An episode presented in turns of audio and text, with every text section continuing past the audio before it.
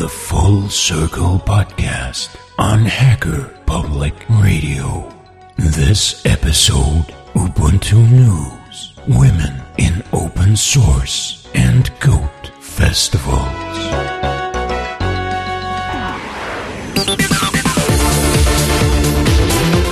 Hello, world, and welcome to our show on Hacker Public Radio. In this episode, we thought we'd give another airing to the interview we ran last summer with Amber Graner, lately of Ubuntu News and one of the women of open source. The Full Circle podcast is the companion to Full Circle magazine, the independent magazine for the Ubuntu community. Find us at fullcirclemagazine.org forward slash podcast.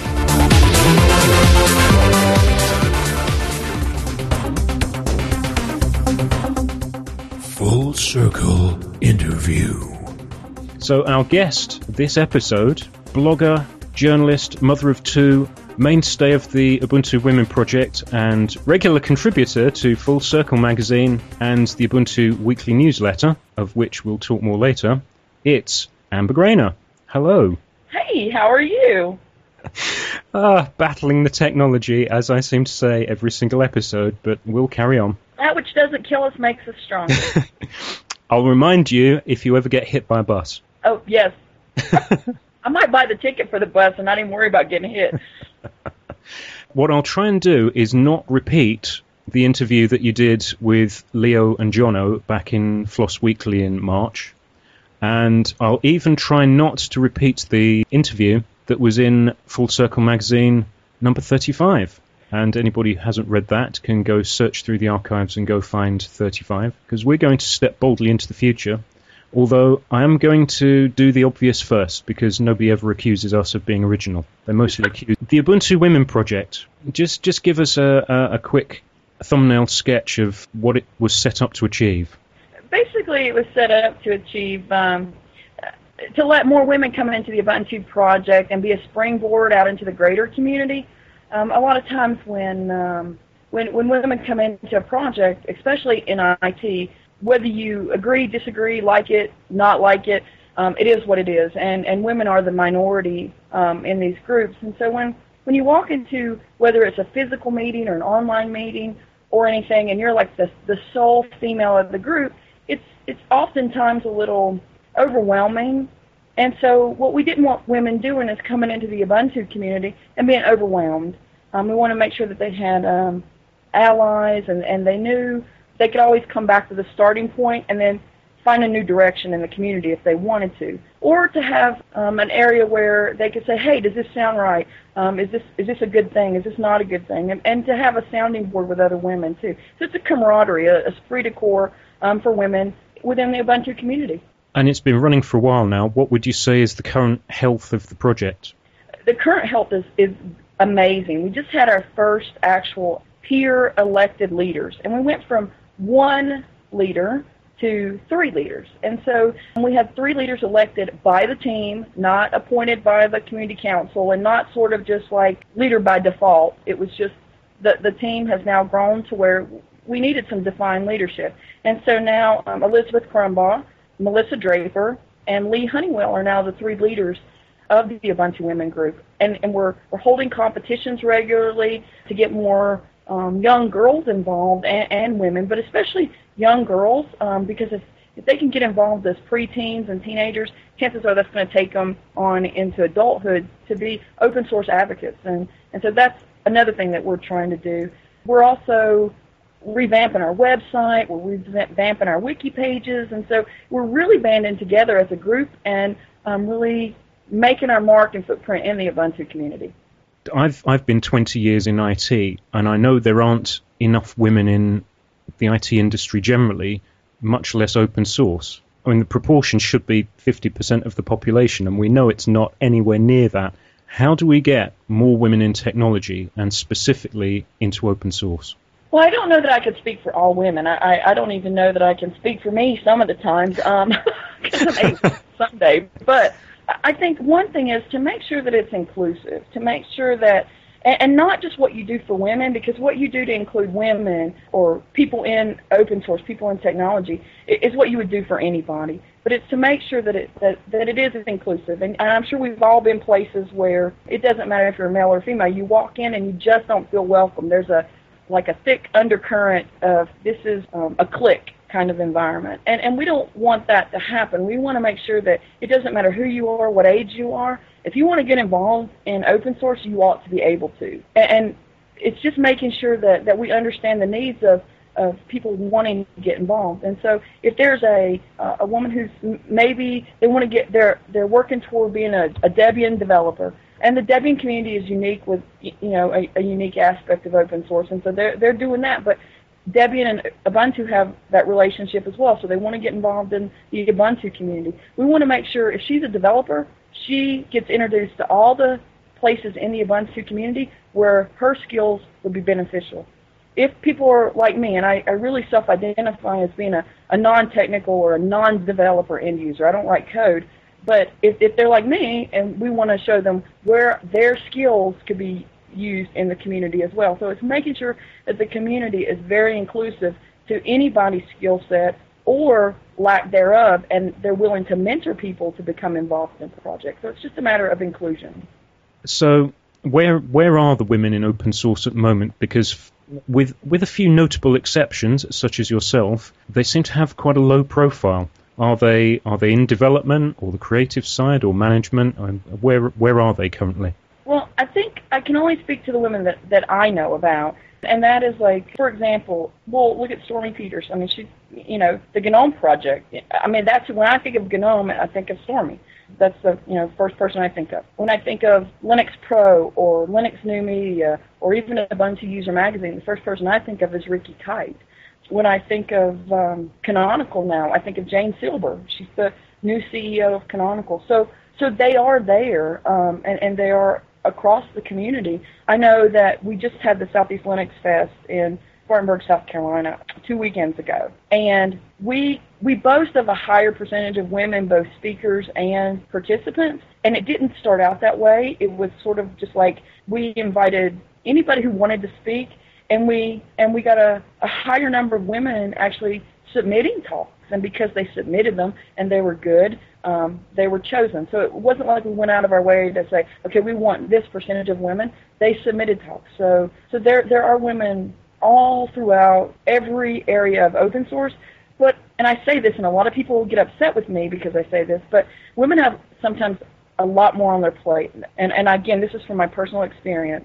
Um, like my husband has his job. He's had his job in open source since the early 90s, and sure he contributes to the household and stuff like that, but I wear the mom hat, and you know I'm the taxi that takes the kids to school and stuff like that. And I I recently started going back to school, so I'm a student as well. And then all my open source work. So there's many many hats that that I think women alternate between, and open source and technology is just one of those hats.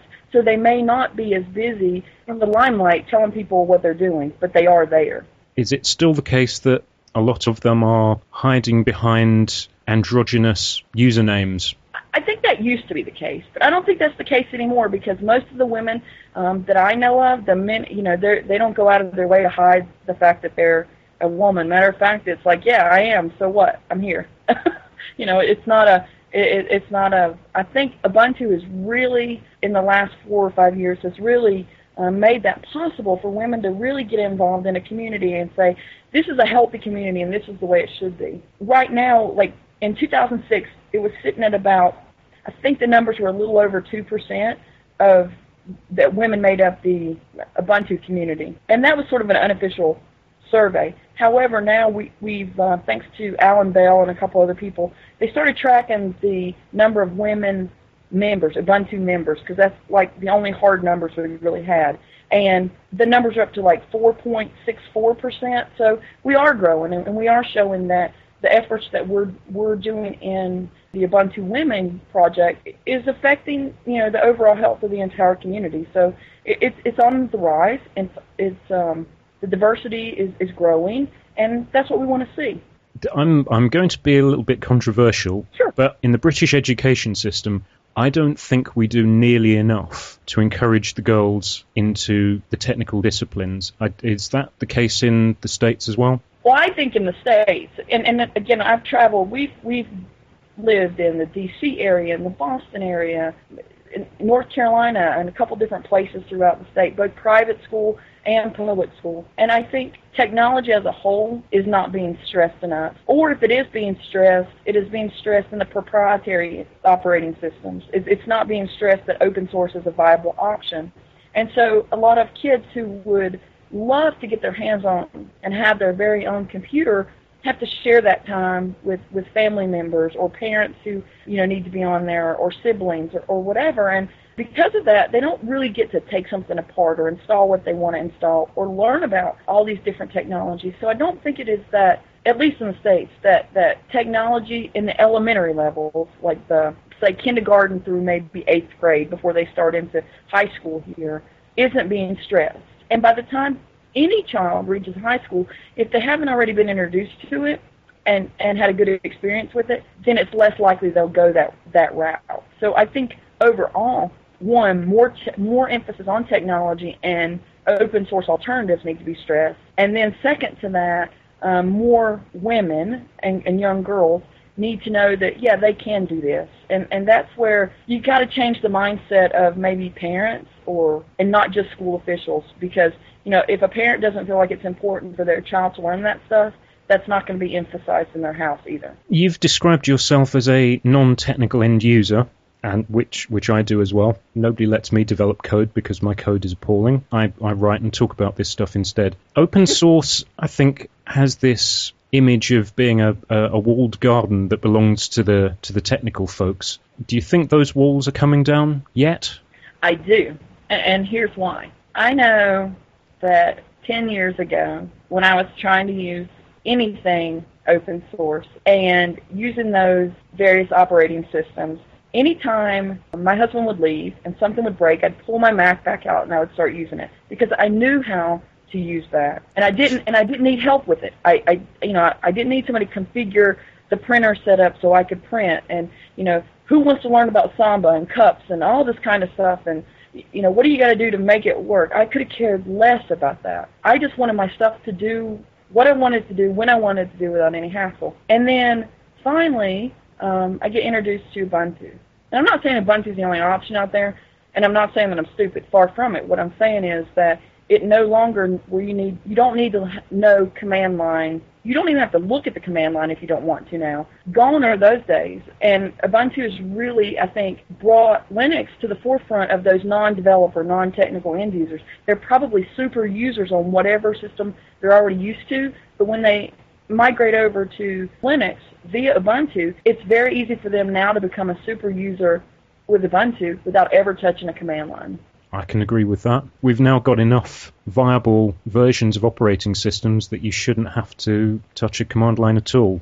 I still get into discussions with the old school Linux people about the fastest way to do anything is a command line, but most of the people that I know that I've been trying to convert wouldn't have the, the remotest interest or, or, or clue how to do that. Well, I think where you say the, the command line, which is faster, well, you know, if somebody is used to GUIs and they can just click three or four clicks and it's done, versus a command line, um, and you tell them the command line's faster, but they don't understand what they're typing, and you have to walk them through what they're typing, it would have been faster for them just to click and do it than for you to show them all the steps to do it versus a command line. So I think it's it, it's very much like language. If somebody knows words longer than mayonnaise and they're using those and they're trying to communicate with somebody and nobody understands what they're talking about, are they really communicating?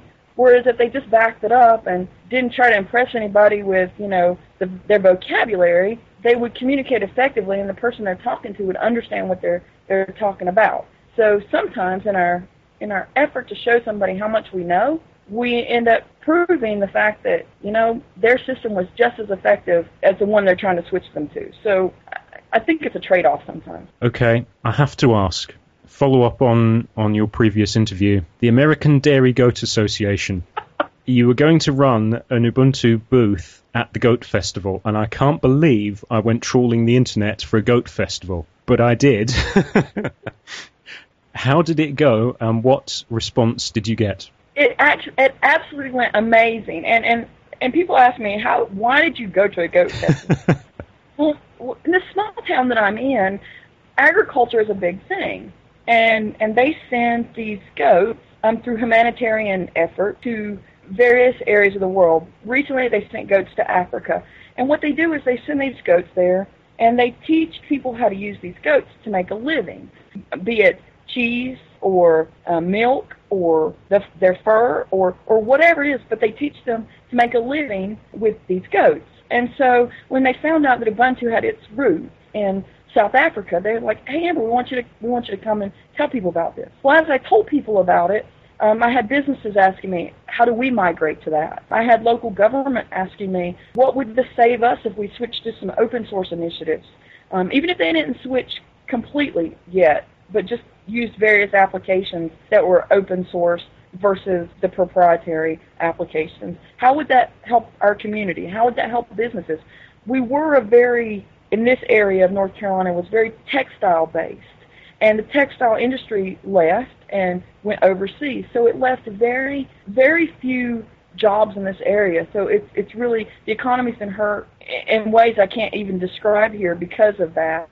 And so they were looking for ways to one think differently, think out of the box, Two, how could these initiatives help bring more money back into our, our county and our cities here? So that was one thing that was a great success, and um, some follow-up meetings that are happening later on in the year from those connections.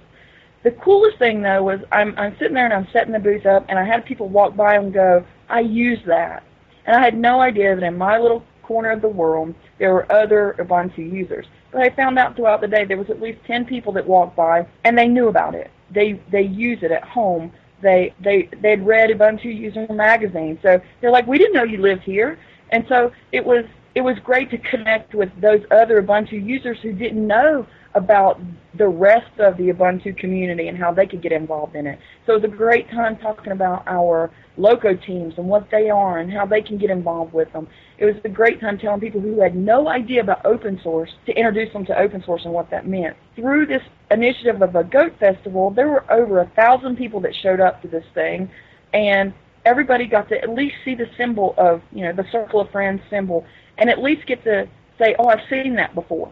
So that was a good thing, and and it was a lot of positive things that came out of having Ubuntu at a at a goat festival, and what can come out of thinking out of the box, thinking past the typical geek and technical stuff. Ah, that that is such a cool story. yeah.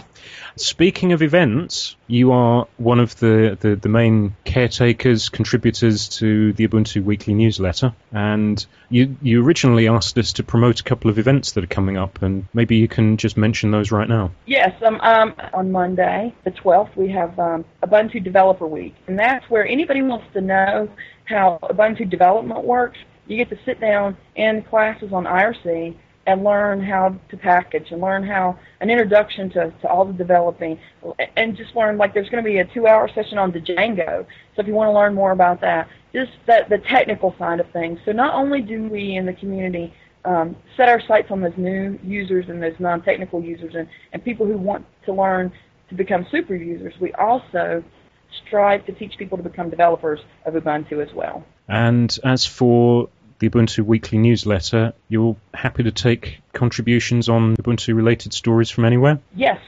I recently became the um, editor in chief for that, and, and so anything anybody can send makes my job a lot easier. I would much rather have too much news than not enough. And, and people often say, well, how many RSS feeds stories do you read a day? And I go through about 300 feeds a day, just looking for things. Because I want to make sure that the stories that we put in there are really a snapshot of the most important things that happen surrounding Ubuntu for that week. Because truly, the Ubuntu Weekly Newsletter is a snapshot in time of what's going on in the Ubuntu community. Whether it's you know smooth sailing, whether it's controversial stuff like when you know moving the buttons to the left or whatever, you know anything like that that we can cover, we you know we want to cover. So anybody can send, they can email me, they can pop in the IRC channel, which is Ubuntu dash news on Freenode. Um, they can um, go to uh, we have a wiki page, so and I don't have it in front of me, but if you just go to uh, just Google or whatever um, Ubuntu Weekly News wiki, it'll come up and you can drop ideas on the idea wiki.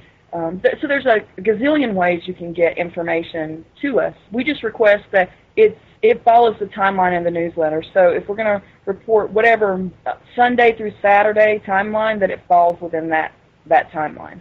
We'll put all of the relevant links in the show notes so that anybody that didn't catch any of that can, can go find the links and uh, take a look. Awesome. Thank you. Thank you very much, Amber. I won't tear you away from your 300 feeds any longer. I'm sure you've got plenty of things to, to keep trawling through. I do, but it's always a pleasure to, to come on podcasts and, and not only be part of any podcast that's related to Ubuntu, but also I always walk away learning something more than I knew when I started in. And so um, I appreciate the opportunity to learn a little bit more. And, and I think you guys are great. And I love the fact that you have a podcast now, and I love reading you know, Full Circle magazine. I tell people about it because um, the other thing that I think people might know now is that there's a partnership sort of between Ubuntu user and Full Circle, so it's great to be part of that as well. Uh, you know, self cross promotion. I'm yeah. promoting you all. So there's a lot of good stuff that, that happens. You guys do a great job. So thank you for having me. That's fine. You're you're very welcome. Thank you for coming on.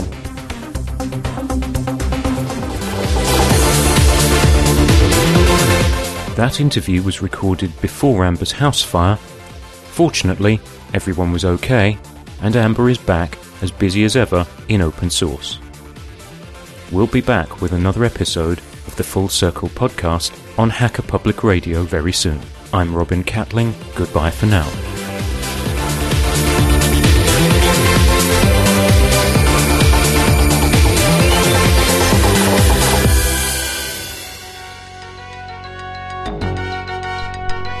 Thank you for listening to Hacker Public Radio.